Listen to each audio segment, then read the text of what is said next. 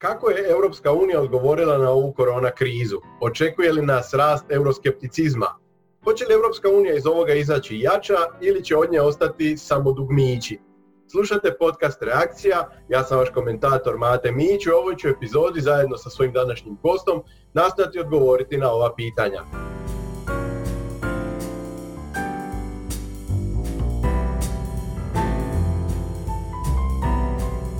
A moj gost je docent sa Fakulteta političkih znanosti Sveučilišta u Zagrebu i moj dragi prijatelj Kristijan Kotarski. Kristijane, dobrodošao. Hvala ti Mate na pozivu. Kao što vidite i Kristijan i ja smo u svojim domovima, slušamo e, upute stožera, nastojimo zaštititi sebe i svoje najmilije. E, isto preporučujemo i vama. Izlazite samo u slučaju nužde, ako već izlazite držite razmak i slušajte e, upute perite ruke, perite noge, perite zube, općenito se perite i sad i kad prođe ova korona kriza, to je dobro i za vas, ali i za sve one u vašoj neposrednoj blizini. Ako vam se sviđa ovo što radim, stisnite like, podijelite sa svojim prijateljima, pretplatite se, reakciju kao što znate možete slušati putem YouTube-a, Deezera, Google podcasta, Apple podcasta i svih većih podcast platformi.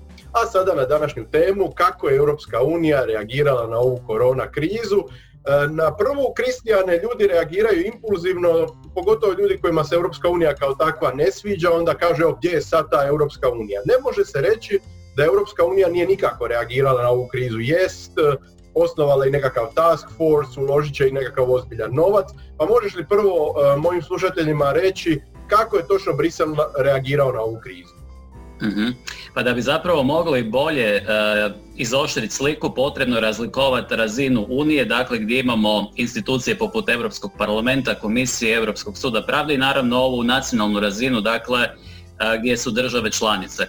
I naravno, Europska unija je najkompleksniji primjer integracije u svijetu. E sad, ono što je izazvalo dosta veliku konsternaciju diljem Europe, pogotovo u krizom najpogođenijim državama, to je zapravo bila ne reakcija komisije, dakle institucija EU-a, nego zapravo reakcija pojedinih država članica koje su u ranoj fazi krize zapravo donijele dosta šeprtljave mjere koje su zapravo primarno ciljale na zaštitu svojih kratkoročnih interesa, a nije se razmišljalo o dugoročnim implikacijama takvih poteza. Tu primarno mislim na francusko i njemačko ograničavanje izvoza maski u Italiju, dakle država koja je tada počela vapiti za pomoći. Dakle, dobro, nije, li, nije li to inače karakteristično za europske integracije da u slučaju krize e, svaka država gleda sebe, dok su dobra vremena sve je dobro, ljubav, solidarnost, e, svi i ti međusobne i suradnje i programi i na supranacionalnoj razini, ali i na E, e, bilateralnoj razini funkcioniraju, e dok ne dođe kriza, kad dođe kriza e, onda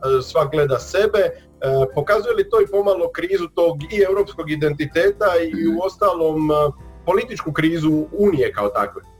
mm Za sad, na temelju ovoga što sam imao prilike vidjeti kada uspoređujem povijesno iskustvo, zauzeo bih taj hegelijanski pristup da zapravo kroz konfrontaciju teze i antiteze dolazi do neke sinteze i Europska unija je zapravo evoluirajući projekt koji je kroz povijest pokazao da je unatoč krizama koje su, koje su je potresale, je kadra pronaći nekakav e, put koji nije najoptimalniji, dakle koji ima određenih mana, ali koji ipak dovodi u poziciju sve članice da budu dakle e, bolje zaštićene, da imaju konkretno e, veći set alata na raspolaganju i da na kraju dana njihovi građani uživaju blagodati te integracije. Ja ću se referirati dakle na zadnju krizu kad su mnogi sumnjali da eurozona neće preživjeti, pa ipak evo izašla iz te krize ojačana sa nekim bitnim novim alatima, evo kao što je ipak intervencionistički nastrojena Europska središnja banka, nešto što je do tada bilo 2011.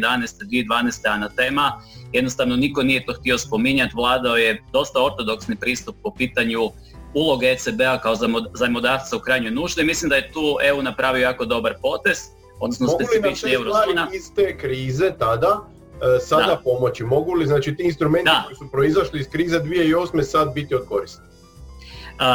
Svakako da da, dakle tu je prvenstveno ECB i njegova uloga, e, gdje konkretno stvari zapinju i to možemo vidjeti ovih dana, to je zapravo izdavanje korona obveznica, dakle nekog oblika socijalizacije dugova ili kako bi Italijani rekli eufemistički socijalizacije ekstremnog rizika od duboke recesije. E sad, naravno, tu opet vidimo da se polarizira eurozona na sjevernije, solidnije, dakle države koje su solidnije u fiskalnom smislu, nizozemsku, njemačku, finsku, Austriju i s druge strane mediteranske, prvenstveno Španjolsku, Italiju. I tu se opet oživljavaju i otvaraju neke stare rane, dakle koje su konkretno bile prisutne i tada. E sad, eurozona... stare rane praktički sudbina eurozone, e, države koje su potpuno drugčijih ekonomskih politika, mhm. ako ćeš i, mentaliteta u tom nekom smislu, mhm. stavljene su pod isti kišobran, e, naravno velika razlika između sjevernih i južnih ekonomija i može li eurozona e, ikad prevladati te podjele. Razlike u mentalitetu, razlike u fiskalnim politikama i općenito i monetarnim politikama. Znamo da su, kako su u, u, u teškim vremenima zapravo te južne ekonomije uvijek devalvirale svoje valute i onda bi krenule i ovo na novo. E, mhm. Sjeverne ekonomije drugčije reagiraju inače na krizu. Može li se ta te razlike mogu li se ikad prevladati, a pogotovo u ovakvom jednom za ekonomiju pomalo kataklizmičkom scenariju. Veliko ja ću zauzeti ja ću zauzeti umjereno optimističan pogled zbog čega. 2010. je zapravo dovela u situaciju sjever i jug eurozone, e, dakle jednostavno situacija je eskalirala jer su se njihove ekonomske prilike suštinski razlikovale. Dakle, dok je sjever bio fiskalno stabilan, e, te države su bile neto vjerovnici, dakle kapital je napuštao te države i financirao rekordne deficite na periferiji eurozone, sudbina juga eurozone bila potpuno suprotna, dakle vrlo slabe javne financije, nesposobnost prikupljanja poreza, ogromne rupe, u, odnosno ogromni deficiti tekućeg računa bilance plaćanja koji su premašivali čak 5-6% bruto domaćeg proizvoda. I naravno u tom trenutku kad je kriza izbila, kad su financijska tržišta stala, nastala je dilema što učiniti sa ovim pod navodnicima grešnicima na jugu, dakle da li ih pustiti da propadnu ili spasiti i naravno krenulo je već nama dobro poznato natezanje koje naravno nije oku ugodno, nije ugodno promatračima, a kamoli sudionicima. I ajde nekako nakon tri paketa pomoći najkroničniji, najkritičniji pacijent Grčka koliko toliko je skrpana, ali mislim da dugoročno nije riješen problem. E sad, ono što me čini umjereno optimističnim to je ipak da je ova, ovaj šok bio neasimetričan, dakle da je različito pogodio sjever i jug, već zapravo kako se situacija odvija iz dana u dan možemo vidjeti da će zapravo šok biti vrlo simetričan. Dakle, da ono što konkretno je u veljači mučilo Talijane i u recimo prve dvije dekade e, ožujka, to mhm. sada počinje polako biti problem i za države poput Francuske i, i Njemačke, pa čak i nizozemske, dakle države koje su naprosto sa određenim odmakom i zakašnjenjem uvele lockdown, odnosno uvele stroge mjere karantene. Dakle, jednostavno, mislim da će da, sada... Još nisu blizu svog vrhunca praktički da. te epidemije, dok je Italija već lagano na, svom, na vrhuncu.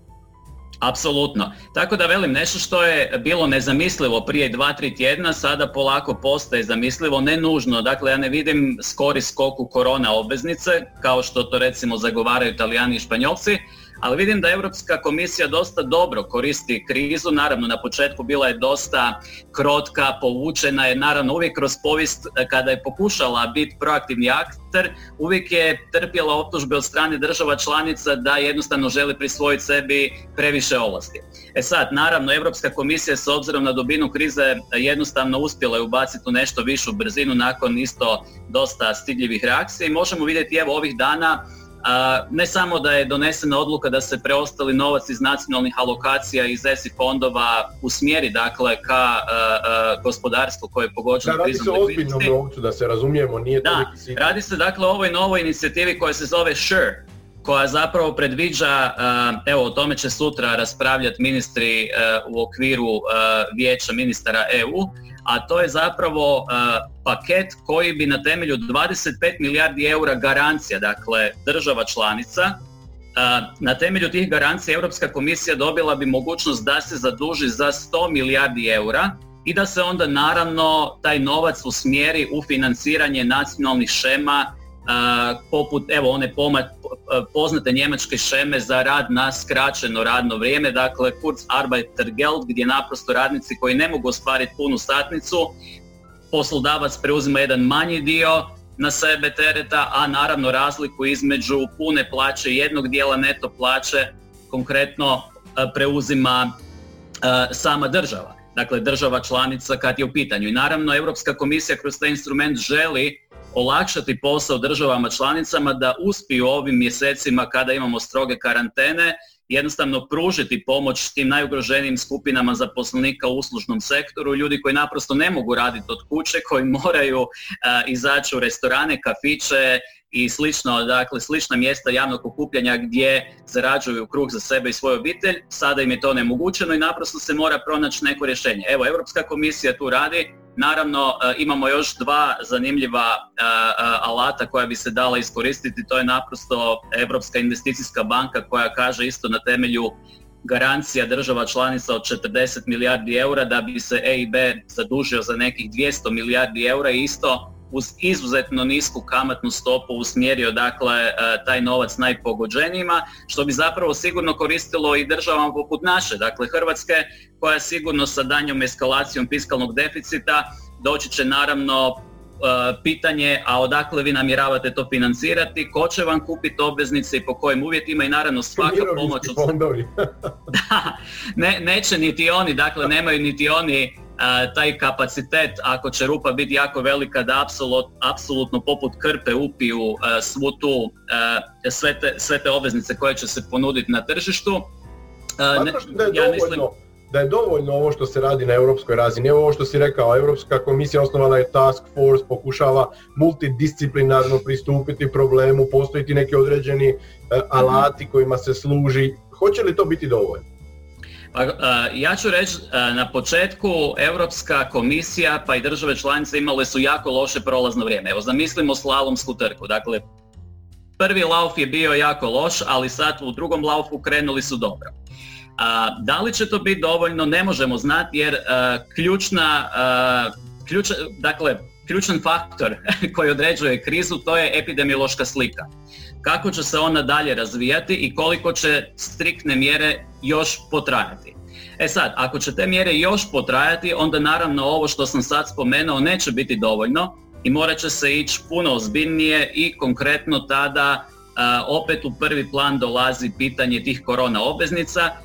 Konkretno ja u ovim godinama do sad nisam bio zagovornik fiskalne unije, niti ne namjeravam postati nakon ovoga, ali mislim da bi bilo jako važno da ipak Italija i Španjolska kao države posebne, posebno pogođene krizom dobe određenu simboličku zadovoljštinu i mislim da bi tu sjever Europe trebao pokazati blagu fleksibilnost. To ne znači dakle permanentna socijalizacija dugova ili uspostavljanje permanentne unije. Ali konkretno da se dogovori koliko će biti taj pool korona obveznica, da li će to biti 300, 400 ili 500 milijardi eura, Naravno, prednost korona obveznica je da ove države koje su slabije vođene do sada i slabije upravljene imaju fragilnije ekonomije da se mogu lakše zadužiti, ali da onda naprosto e, da se uvaži dakle njihova potreba za pomoći u ovom trenutku. E, ali, s druge tu, strane... tu nameće jedno pitanje koje onako dosta uh, zeznuto, a to je da ako državama koje su evidentno loše upravljale krizom,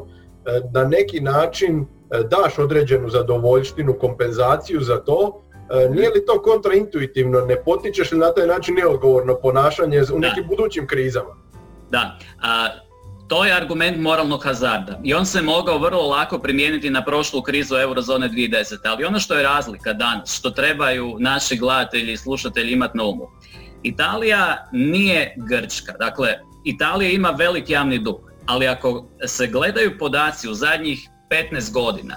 Italija zapravo uz onaj mali izuzetak dok je Salvini bio dosta jak u politici dok je imao vladu, Italija odgovorno vodi javne financije. Znači Italija svake godine ostvaruje primarni suficit, što znači da prije, ako abstrahiramo otplatu kamata i javnog duga, Italija zapravo više uprihođuje putem poreza nego što troši na razno razne oblike javne potrošnje. E sad, zašto Italija u vječitim problemima?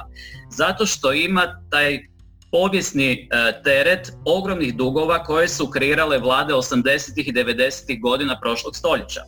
Španjolska također, dakle imala je jako lošu strukturu gospodarstva u oči 2008. 2009. Međutim, Španjolska je strašno napredovala u zadnjih deseta godina, dakle određene reforme koje je napravila.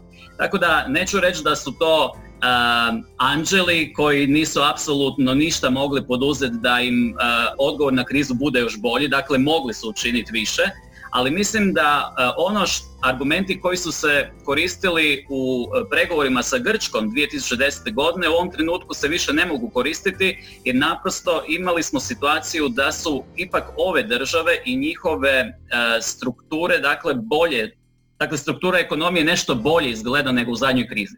I zato e, da konkretno uvažimo ovaj argument moralnog hazarda, a da opet ne dopustimo sistemski rizik, mislim da je vrlo važno da ako Njemci pristanu, a vjerujem da bi trebali pristati, mislim to bi bila razborita opcija jer ipak Njemci dugoročno imaju enormne prednosti od zajedničkog tržišta i kohezije koja vlada u Europskoj uniji, da se naprosto kaže korona obveznice će biti jednokratna pojava isključivo unutar krize i taj instrument se neće više primjenjivati kada se vratimo u normalne okolnosti. Dakle, jednostavno mi ne želimo i nećemo plaćati za vaše neodgovorno ponašanje, jednostavno morate se dovesti u red. Ali sada dok ti govoriš, ovo čemu ti govoriš svakako bi pomoglo Europi da pobjedi u tom informacijskom ratu koji definitivno postoji. Vidimo da je Rusija i Kina šalju pomoć tim državama koje su neki meki trbuh Europe, Europske unije, njezinog neposrednog susjedstva. E, Italija je jedna od tih država koje su sklone brzim, e, brzom rastu euroskepticizma u kriznim situacijama. Vidimo da i Srbija prima i da predsjednik Vučić diže tu pomoć koju dobiva od Kine na jednu posebnu razinu dok se sve ono što je Europska unija radi zanemaruje. To je ta E, e, takti, autokratska taktika, da ju tako mhm. nazovemo, iz našeg e, najbližeg okruženja. Zanima me što misliš, hoće li ova kriza dovesti do rasta euroskepticizma i kako se, kako se protiv toga boriti? Može li Europska unija iz ove krize izaći u tom smislu stabilnija da sve države shvate da E, na stranu rasprava koliko duboka ta integracija treba biti, e, da smo jedni drugima najprirodniji partneri, da nitko izvana, pogotovo komunistička Kina, ne može nam biti bliža nego što smo jedni drugi. Mm Jako dobro pitanje. Dakle, kad govorimo o ovoj unutarnjoj koheziji, mislim da je dosta važno da to povežemo s ovim prethodnim pitanjem. Dakle, da jednostavno ove države koje su krizom pogođene dobe određen signal od strane e, naj, solidnijih, najstabilnijih ekonomija eurozone, da se misli na njih, da se jednostavno uvažavaju njihovi vapaji dakle, za pomoći. Naravno to ne treba znači, ponavljam, socijalizaciju svih dugova i opet institucionalizacija moralnog hazarda. Dakle, ja mislim da je taj e, projekt korona obveznica koji treba biti limitiran vremenski, treba imati dakle strogu namjenu, propisanu namjenu da se taj novac isključivo može trošiti na rješavanje epidemiološke krize i naravno saniranja šteta u gospodarstvu, a ne opet na neke korupcijske skandale, afere i slično kao što to često bude slučaj pogotovo u mediteranskim državama. Dakle, ja mislim da je važno zbog mira u kući i zbog sprečavanja ovog mekog trbuha. Dakle, kroz kojeg Kina pokušava oslabiti uh, Europsku uniju kao kolektiv i naprosto svesti cijelu priču na bilateralne pregovore gdje onda Kina naprosto može primijeniti svoje financijske mišiće i uh, dobiti uh, određene koncesije koje su njoj bitne. Dakle, mislim da je to stvarno... i Amerika u ovom Trumpovom mandatu, ima vrlo pristup. Pa Europska unija zbog toga e, mora izvući lekciju i jednostavno koliko god to ponekad bilo teško prihvatiti da ne može čovjek imati sve od e, puno, pune konzumacije nacionalnog suvereniteta, u kratkom roku na duge staze ipak određena suradnja i amalgamiranje suvereniteta na europskoj razini u ovom svijetu koji je radikalno drugačiji od onog svijeta kakvog smo poznavali prije uh, mjesec dana, a kamoli prije 10 ili 15 godina, mislim da tu Europska unija treba više se osloniti na, na mehanizme suradnje. Zbog čega? Jer ovo je svijet u kojem se igra real politika. Dakle, ovo je svijet u kojem naprosto više SAD nije toliko predan ideji transatlantizma. Kina je postala sve jača i utjecajnija i konkretno Kina više nije pasivni promatrač. Kina sve više želi Da li to htjela u ovom trenutku ili ne, ali ona to nesvjesno čini. Možda dugoročno će to raditi još svjesnije, još promišljenije, a to je izvoz autoritarnog modela.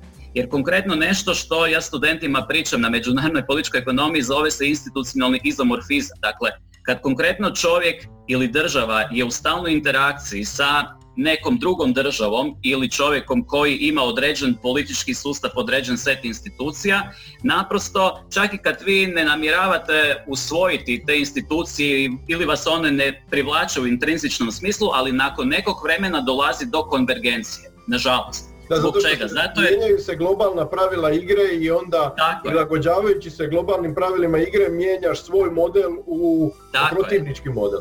Tako je, sustavi traže interoperabilnost i na taj način dolazi do te konvergencije. U takvom svijetu gdje imamo sve jaču Kinu, revizionističku Rusiju, ali na duge staze mislim da će se ipak e, to rusko pokazivanje mišića ispuhati jer njih će kočiti ekonomija, ali mislim da prvenstveno u svijetu u kojem Amerika primarno misli na sebe, na svoje potrebe, i to ne na onaj način kao što smo jučer razgovarali suverenistički, nego izolacionistički, i u svijetu u kojem imamo Kinu kakva je, znači autoritarna... Dobro, ja mislim da Amerika još uvijek nije ušla u potpunu, potpuni izolacionizam. E, ne mislim da je ta politika America First izolacionistička, e, ali da je promjena globalne paradigme mhm. i međunarodnog okvira definitivno jest. E, s mhm. druge strane, što se tiče Kine, mislim da će odgovor na ovu korona krizu definitivno morati uslijediti i Kina će morati pretrpjeti određene posljedice onoga što je činila.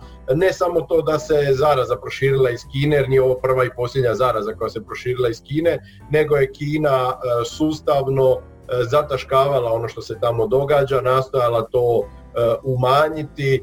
Vidimo i sve više indicija, pa čak i konkretnih dokaza o korumpiranosti u svjetskoj zdravstvenoj organizaciji upravo je Kina bila ta, taj faktor koji je korumpirao svjetsku zdravstvenu organizaciju. Dakle, neki odgovor Zapada će vjerojatno uslijediti. Mogu li e, Trumpova Amerika i Europska unija koja ima svojih internih problema, pogotovo u krizi koja nju posebno testira, mogu li imati zajednički odgovor prema Kini? Pa vidjet ćemo koliko će zapravo sama kriza i epidemija apsorbirati Ameriku, koliko će ju iscrpiti, koja će biti konsekvenca na uh, predsjedničkim izborima. Dakle, ne misliš li da, ovo, da ovo Trumpu doista idealno dolazi? Kina je njemu označena u njegovoj političkoj agendi kao neprijatelj broj jedan. Dogodila se ta promjena paradigme u američkoj politici da više Rusija nije uh, glavni neprijatelj po onim hladnoratovskim principima, nego je to Kina E, ne dolazi li upravo ova pandemija i ono što je Kina radila na, u samom početku e, Trumpu praktički e, kao ono što se kaže kec na deset. A, to ovisi o tome koliko će Americi trebati da riješi epidemiološku krizu i naravno sve ekonomske posljedice te krize, jer konkretno Kina ne gubi vrijeme. Dakle, Kina je krenula u ovu priču kao čisti gubitnik, ali kako vrijeme odmiče, tako situaciju okreće sebi u korist jer konkretno od upiranja prstom ka Kini vrlo brzo smo dobili, pogotovo ovim krizom pogođenim državama, mantru gracije Kina, dakle gdje Italijani u oduševljenju pozdravljaju kineske transporte koji dolaze u Italiju. By the way, to nije doniran materijal, to je... A nešto od toga je donirano, ali da, nešto malo. PR stunt, dio toga... Da, ali konkretno evo Španjolska je dobila Španjolska je dobila za nekih milijun dolara donacija, ali je istovremeno kupila od Kineza za skoro pola milijarde dolara dakle opreme. Dakle, donacija očito ima i ekonomski smisao i kupuje s druge strane odličan PR. Dakle, ja mislim da definitivno uh, ključno ovo pitanje da li EU i SAD mogu zajedno koordinirati buduće akcije ovisi o dvije stvari. Prvo, da li će konkretno uh, se promijeniti administracija nakon predsjedničkih izbora. Doduše moramo biti... dalje. Da, i drugo, da li će konkretno Kina uspjet uh, još više okrenuti na terenu stvari sebi u korist, iskorištavajući ovu meku točku, odnosno meki trbuh Europske unije, pri čemu ne treba samo imati na umu ove države poput Italije i Španjolske. Treba imati na umu ako gleda čovjek Pew Global Research, dakle istraživanje javnog mjenja, kakva je percepcija Kine u državama diljem svijeta, otprilike 50 država. Znam da sam gledao podatke za 12. mjesec 2019. prije nego što je ovo mhm. krenulo. I konkretno, ako gledamo Europsku uniju, koji dio Europske unije imao najpozitivnije viđanje Kine? Dakle, otprilike 43-44% je dakle ispitanika reklo u istočnoj Europi da imaju pozitivno viđenje Kine, u ovim državama je bilo oko 36-37, a najpozitivnije viđenje Kine je u Mađarskoj i naravno mi znamo makar nije uključena... Znači bivše komunističke države vole komunističku Kinu. Ljubav stara, zaborava nema. Pa, ne bi nužno rekao da je Kina danas zapravo komunistička. Ona samo ima marksističko-leninistički politički sustav, pa zapravo ekonomija je kapitalizam, ali sa prefiksom politički kapitalizam. E sad, definitivno u istočnim državama, članicama Europske unije, naravno koji države koje su u zadnjih nekoliko godina nazadovale u demokratskom smislu i koje naravno žele određene koncesije, žele više ulaganja, tu naravno Kina ima prilike raditi na terenu i pokušati oslabiti Europsku uniju iznutra. E sad ključno pitanje je kako će na to reagirati Brisel i kako će reagirati druge članice Europske unije. E, dakle, da li će ja nisam, neko alternativu? da nisam optimist, zato što Europska unija već neko vrijeme e, pokazuje određene sklonosti ka Kini. Mhm. Sjećam se da je bivši predsjednik komisije e, Jean-Claude Juncker u posjeti Kini govorio kako Kina i Europska unija idu u istom smjeru i, slične flosku, ne znam kako bi mhm. demokratska Europa i komunistička Kina mogli ići u istom smjeru, ali čini se da je Europa sve više se odmičući od SAD-a, sve više se približila e, Kini, odnosno barem pokušala približiti u posljednjih godina, dok s druge strane SAD upravo kao što sam rekao Kinu označio kao glavnog globalnog neprijatelja i sve više se od nje odmiče. Može li tu doći do određenog paradoksa da zapravo e, Europa se sve više krene približavati Aziji, a stanjivati tu transatlantsku vezu, udaljavati od mhm. Ja ne bi bio toliko pesimističan u smislu da bi sad Europa kao kolektiv išla u zagrljaj Kini, ali definitivno da Kina može oslabiti uh, Europsku uniju, njezin kapacitet djelovanja, apsolutno da. Uh, zašto konkretno mislim da uh, je ipak došlo do određene promjene? Naravno, znam za tu priču kad je također Juncker skinuo odnosno predstavio spomenik Karlu Marksu i slične incidente i, i Ne znamo je li bio trijezan, pa ne znamo bili mu to pripisali kao da. grijeh ili jednostavno Da, da, da li svjesno ili nesvjesno, ali u zadnje vrijeme možemo primijetiti dakle u Njemačkoj dosta veliku bojazan od Kine. Dakle, ona euforija koja je bila prisutna nakon 2009. 2010. kad se njemačko gospodarstvo nesmetano nastavljalo zahuktavati pod utjecajem kineskog tržišta koji je cijelo to vrijeme vuklo, dakle enormne kupovine automobila, strojeva i ostalih stvari koje proizvode Njemci. U međuvremenu Kina je napravila veliki tehnološki skok naprijed i konkretno Kina je počela uh, raditi shopping diljem Europe tražeći naravno uh, industrijske dijamante ili određene niše koje su poznate po visokoj tehnološkoj sofisticiranosti samih proizvoda i naravno tu Njemci imaju sve više određenu bojazan, pa zato je došlo do uspostave onog mehanizma za screening investicija iz trećih zemalja. Nije pisalo da je to protiv Kine, ali de facto Kina je bila prva na koju se mislilo kad se konkretno išlo na taj alat, dakle screeninga investicija iz trećih zemalja koje bi mogle ugroziti kritičnu infrastrukturu. E sad, u ovo vrijeme kad se polako sve više isto nameće okolišno e, pitanje, kad isto njemačka autoindustrija je u određenoj transformaciji i očito da više neće biti toliko politički moćna kao što je bila, tu se očito javlja prilika da definitivno Europska unija zajedno sa svojim članicama, dakle institucije Europske unije i članice, e, jačaju svoj zajednički nastup vizavi Kine. Mnogo se spominje dakle u zadnje vrijeme e, ideja da se uvede onaj border adjustment tax, odnosno carbon border adjustment tax, gdje bi se naprosto uvažila emisija CO2, jer konkretno Kina je najveći globalni zagađivač i Kina je odlična u PR-u. Evo, apropo ovih uh, maski, ima još jedna važna stvar koju možemo osvijestiti našem gledateljstvu. Kina se u zadnje dvije, tri godine počela prikazivati kao sila koja je prva u obnovljivim izvorima energije da, oni proizvode sve više struje iz obnovljivih izvora energije u apsolutnom smislu, ali kada se gleda njihov energetski miks, taj postotak se ne mijenja bitno i što više pada. Kinezi već imaju planove za stotinjak novih termoelektrana, dakle gdje namjeravaju tu ogromnu potražnju za energijom dobivati iz nečistih izvora energije. Naravno, bilo bi suludo da se mi u Europi pucamo u nogu, konkretno idemo sa nekakvim Green New Dealovima, radikalno poskupljujemo dakle poslovanje uvođenjem uh, energetskih poreza i karbon, odnosno ovih ugljičnih poreza, pa a s druge strane... druga strana ne drži nikakvih kriterija, ti se držiš svih apsolutnih kriterija, podići sebi ljestvicu, ti jednostavno sebe dugoročno oslabljuješ, a globalnom protivniku otvaraš prostor. Ostalom, Europa će si to, možda i Amerika ako dođe do promjene administracije, učiniti preko tog Green New Deala, tih zelenih politika, ali Amerika je već to dijelom i napravila napuštanje multilateralizma kao platforme, praktički je time samo Kini otvorila prostor. I slično će se dogoditi na ekonomskom planu sa tim eh, ekstremnim zelenim politikama na zapadu, dok kao što si rekao Kina do toga apsolutno ne drži.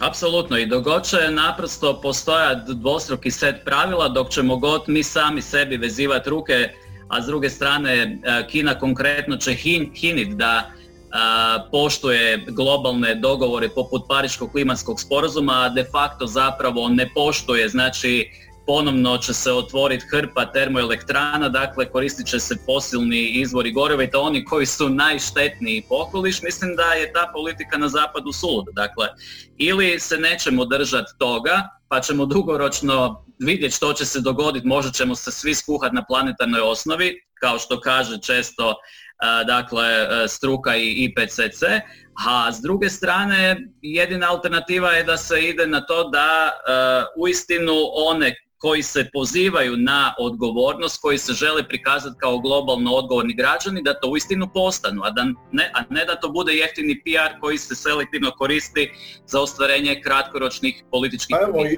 I ova je pandemija vjerojatno dobra prilika upravo da se Kinu stavi određene okvire i da Zapad e, zajednički reagira. Hoće li e, tome biti tako, to ćemo vidjeti. Kristijane, puno ti hvala na ovom razgovoru. E, bilo je doista edukativno i jako zanimljivo. E, hvala ti prijatelju što si i mene i moje gledateljstvo počastio e, svojim znanjem, mudrošću i gostovanjem u, u ovoj epizodi podcasta. Hvala Mate i evo nadam se da će naši gledatelji uživati i također ih ovim putem pozdravljam. Hvala svima što ste nas gledali, što ste nas slušali. Ako vam se sviđa ovo što radim, stisnite like, pretplatite se, šerajte sa svojim prijateljima, bilo je to sve u ovoj epizodi, čuvajte se, čuvajte svoje najmilije, uskoro će se, ako Bog da, e, život vratiti u normalu. U ovom velikom tjednu e, koji je pred nama, molite se, pazite još jednom na sebe i sve svoje, nastojte iskoristiti ovu izolaciju da obogatite i svoj kulturni život e, i svoj e, duhovni život, educirajte se, iskoristite vrijeme e, za provesti ga s obitelji. Još jednom živimo u nadi da ćemo se svi uskoro vratiti u normalu. Bilo je to sve za ovaj puta, do slušanja.